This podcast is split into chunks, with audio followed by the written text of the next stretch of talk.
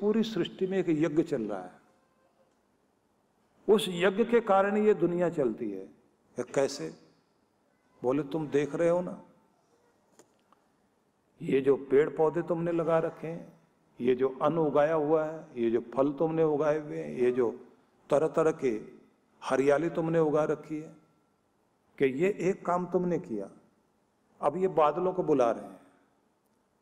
और उधर जो जल है, उसको सूरज अपने किरणों के द्वारा आसमान में भेज रहा है और वही जल घूमता हुआ जब बरसता है, कहीं बर्फ़ बन रहा है और वो बर्फ़ पिघल कर नदी बन रहा है और वो नदी बनकर जब बहता है, एक तो बारिश हो रही है। बर्फ़ पिघलना, नदी बनकर बहना, एक विधि, एक जो बारिश हो रही वो वो बारिश जो हो रही है, उसमें भी पेड़ पौधे मिलकर क्या कर रहे हैं? जमा कर रहे हैं पानी को। हर पेड़ की जड़ में नीचे जाकर के ज़मीन के अंदर, जहाँ बहुत गहराई में जड़े जाती हैं, वहाँ पर एक गड्ढा सा बन जाता है। उसमें वो पूरे साल का पानी इकट्ठा करके बैठा हुआ है। उससे वो हरा भरा है। फिर वहाँ से भी कुछ दान देता है वो भी। वो दान दे रहा है, वो पानी नीचे जा रहा है। और नीचे वाले स्रोत में सब पेड़ों का पानी जा जाके इकट्ठा हो रहा है। उसमें आप कुआ बनाएँ या हैंडपंप बन, लगाएँ, वो पानी आप पी रहे हैं जीव जंतु पी रहे हैं। ऊपर से बारिश हो रही है, अपने लिए कुछ थोड़ा जोड़ा, कुछ दान कर दिया, सारे पेड़ पौधे कर रहे हैं। ये घास जितनी भी उगी हुई है, ये बारिश की बूंदों को पकड़ रही है और नीचे भेज रही है। नमी बनाए हुए है। उस नमी के कारण हरियाली और फिर ये पेड़ पौधे क्या कर रहे हैं? ये प्राणवायु दे रहे हैं। जहाँ जहाँ हरियाली है, वहाँ वहाँ ऑक्सीजन ठीक से काम कर रहे जहाँ पर हरियाली नहीं है, आप जाइए लेह लद्दाख। लेह लद्दाख जैसे आप जाएँगे, थोड़ा और ऊपर चले जाएँ, मुश्किल हो जाएगी सांस लेने में। सियाचिन ग्लेशियर पहुँच जाइए। और छोड़िए, आप कैलाश जाते जाते, मानसरोवर तक आप जाएँगे, वहाँ तक ठीक। लेकिन जैसे थोड़ा सा और ऊपर चलने लग गए, अब मुश्किल आनी शुरू हो गई। केदारनाथ चले जाइए आप। नीचे तक आपको पेड़ पौधे सब दिखाई दे रहे हैं, लेकिन उससे आगे जाएँ तो बर्फ़ ही बर्फ़। अब वहाँ पर सांस लेने में थोड़ी थोड़ी दिक्कत। क्यों? पेड़ नहीं है। एक आदमी को अपना गुजारा करने के लिए पूरे महीने में ये ध्यान रख लीजिए कम से कम कम से कम दो पेड़ चाहिए। दो पेड़। एक आदमी को। दो पेड़ आपको दिए जाएँ तो वो एक महीने का आपका गुजारा करेंगे। तो इसका मतलब क्या होना चाहिए कि अगर आप 24 पेड़ साल भर के लिए लगा लें, पूरे साल का वो काम करते रहेंगे। एक बार लगा देने, पूरी ज़िंदगी भर के लिए काम कर देंगे। क्योंकि ये ऑक्सीजन के सिलेंडर हैं। अब इससे आपकी ज़िंदगी चल रही है। और कोशिश तो करनी चाहिए हम सबको। वैसे तो अब साइंटिस्ट लोग ये भी कहते हैं, चलो, दो नहीं लगाते, एक महीने का एक पेड़ मान लो। बारह पेड़ लगा दोगे आप तो भी काम चल जाएगा।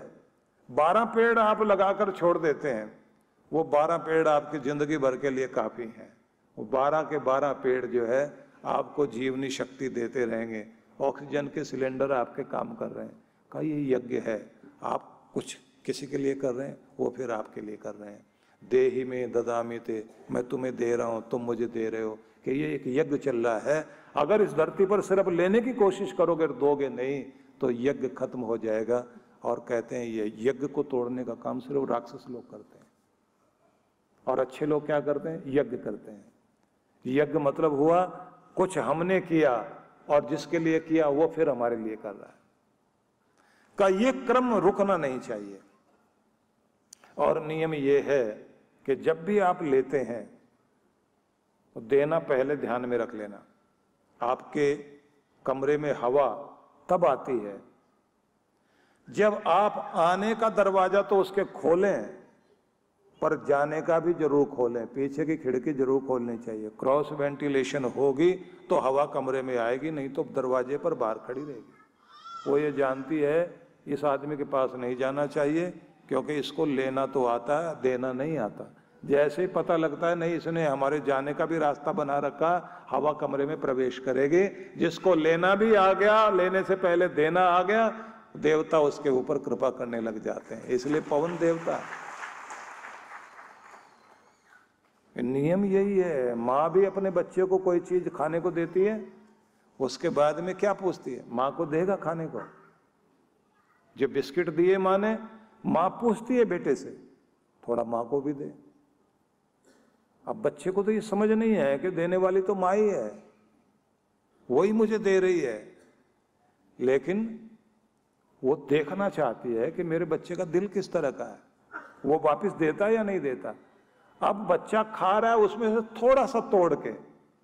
जब माँ को देता है, वो उतने से खुश हो जाती है कि कम से कम मेरे बच्चे को देने की आदत तो पड़ी। अगर आज ये मुझे दे रहा है तो बढ़ते बढ़ते हो सकता समाज को भी देने लग जाए और हो सकता आगे चल के देवता बन जाए। इसलिए लेना भी आना चाहिए, देना भी आना चाहिए। इसको कहते हैं भगवान यज्ञीय भावना, कि याज्ञिक होकर के जियो। लो और दो भी सही। लौटाओ भी सही। इसलिए ध्यान आता है मुझे, भारत में बहुत अच्छे अच्छे चिंतक हुए, एक बूढ़ा व्यक्ति। अस्सी साल की उम्र में पेड़ लगा रहा था, और वो भी फलदार पेड़।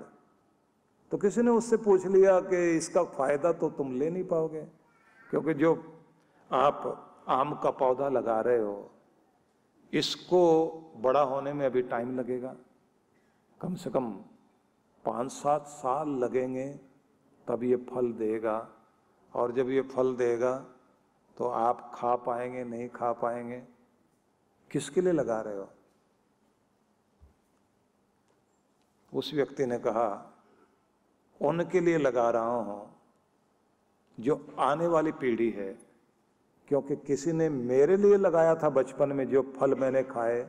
जिन पेड़ों के छाया में मैं बैठा हूँ, कुछ ने मेरे लिए किया था, अब मेरा फ़र्ज़ है, मैं भी अगली पीढ़ी के लिए कुछ करके जाऊँ। छोटे छोटे बच्चे थे जब आप लोग, वो कच्चे पक्के अमरूद तोड़ के खाने की जो आदत थी ना, वो स्वाद ही अलग है। वो कभी भी अब खरीद के जो आपने जो भी फल खाए, वो आनंद आ ही नहीं सकता। उस समय के आनंद अलग थे हालाँकि ना वो बाग बगीचे उस तरह के रहे। अब तो कंक्रीट का जंगल चारों तरफ़ बढ़ता जा रहा है। लेकिन फिर भी हमारी कोशिश होनी चाहिए कि हम कुछ न कुछ समाज के लिए दें। तो हम किन के लिए जिए? मैं, मेरी फैमिली, बस। एक चार दीवारी खींचकर वहाँ तक के लिए जीकर चले गए। जब आप थोड़ा सा बड़े होते हैं, तब भावना आती है कि मैं इससे आगे चलूँ। इसको भगवान कहते हैं, ये यज्ञ है। इस यज्ञ को करना, सीखना चाहिए। और ध्यान रखें, ये यज्ञ यज्ञ आप करते हैं ना,